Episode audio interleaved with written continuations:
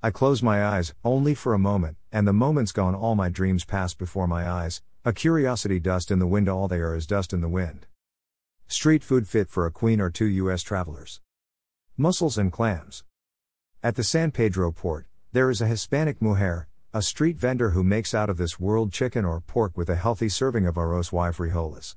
Her English is not great, so she has bilingual helpers to ease transactions. She sets up her stand beneath a blue, Tyvek tarp. We stumbled upon her by accident. Is there really such a thing as accidents, or is the universe conspiring to give us what we need? Upon arrival last Thursday, we purchased three meals two chicken, one pork, with mine liberally doused in a locally sourced, habanero based hot sauce.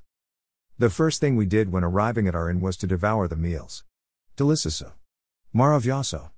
Our tasted buds danced a paso doble and a cha cha. It was a memory, a slowly fading memory we savored for three whole days.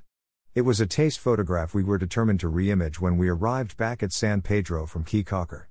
Our stomachs grumbled, our mouths salivated the entire 30 minute ferry ride. To our great dismay, and I still tear up over the tragedy, La Senora had no chicken, no rice, no beans. There was a festival going on, a three day celebration of carnival, and we were in day two.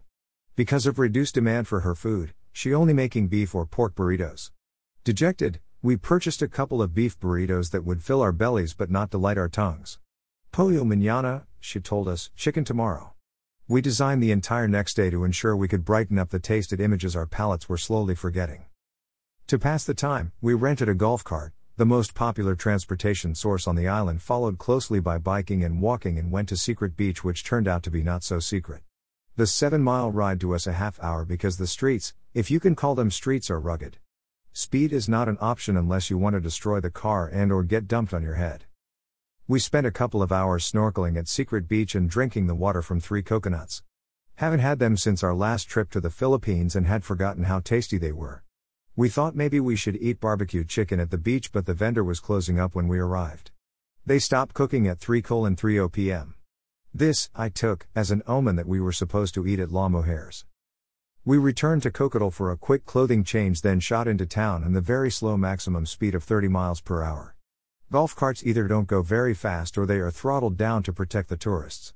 In town, we had to fight the bumper to bumper carnival traffic and the many closed roads keeping vehicles from the main square, the exact location of our Pollo o Cerdo con Arroz y Frijoles. We found parking a couple of blocks away, after circling the city once to find parking, then fast walked our way to La Santa's stand beneath the blue tent. Our hunger had elevated her from woman to saint in our eyes. Our plan was to purchase three chicken meals and one pork meal for this evening and for lunch the following day, our second to last day in Belize. Heaven, we're in heaven.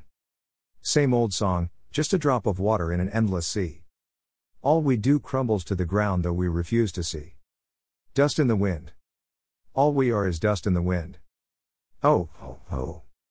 George Bernard Shaw once said, The single biggest problem in communication is the illusion that it has taken place.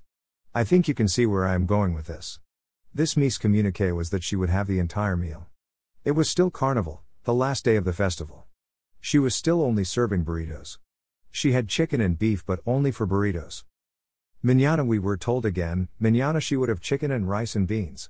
Well, tomorrow was Valentine's Day and we had reservations at the excellent Ajit Bistro, a short walk from our hotel, and a table beneath palm trees overlooking the Caribbean Sea. This time manana translated to nunca, never. We purchased two each of chicken and beef burritos and went home to eat them accompanied by a bottle of white wine. Oh, they were also out of hot sauce so mine were decidedly bland. That taste image of the first night is a yellowing photograph slowly fading to monochrome. Restaurants, two winners, one May. We ate three excellent dinners at two local restaurants, all served up mouthwatering meals. Two were at Ajit Bistro. The bistro is a short five minute walk along the beach south of our hotel. The beaches are common territories and must be kept free for passage. I love that it doesn't allow the rich or the big hotels to hoard or make passage difficult. We heard good reviews about Ajit last year, but the one day we had the opportunity to go, did not play out. Ajit is closed on Tuesdays. Our second meal there was for Valentine's Day. Upon booking the trip, we originally planned on returning Wednesday but decided to extend when we realized we could spend V Day in Belize.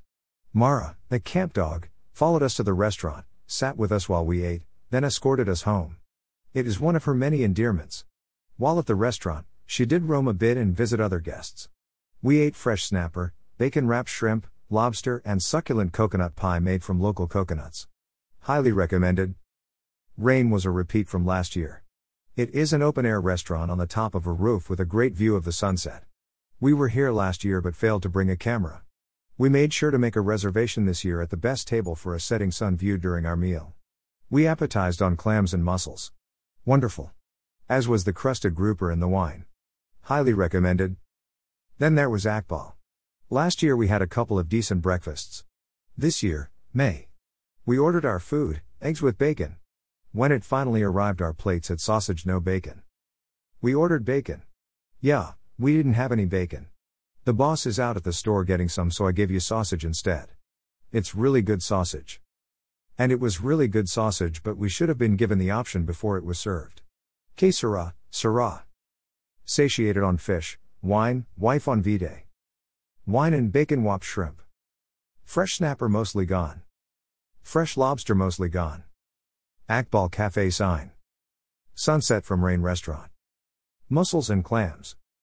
Cruster grouper. V-Day sunset with pelicans. Sunset in paradise on V-Day. Coming to terms with monkey. Now, don't hang on, nothing lasts forever but the earth and sky. It slips away. Dust in the wind. Everything is dust in the wind. You may have noticed, monkey does not, until now, make an appearance in this last offering. As much as I would like to shut Monkey up for a few years, that is not possible. Nor is it likely to be good for me. Much of my writing comes from looking back and thinking forward, about what you did, and what you gonna do. As Monkey frequently babbles. Monkey helps create the tension between balanced and future balanced on a fulcrum of my preferred desire to exist solely in the present. It is out of this tension that my ability to write creatively bubbles up into my consciousness and spill onto paper.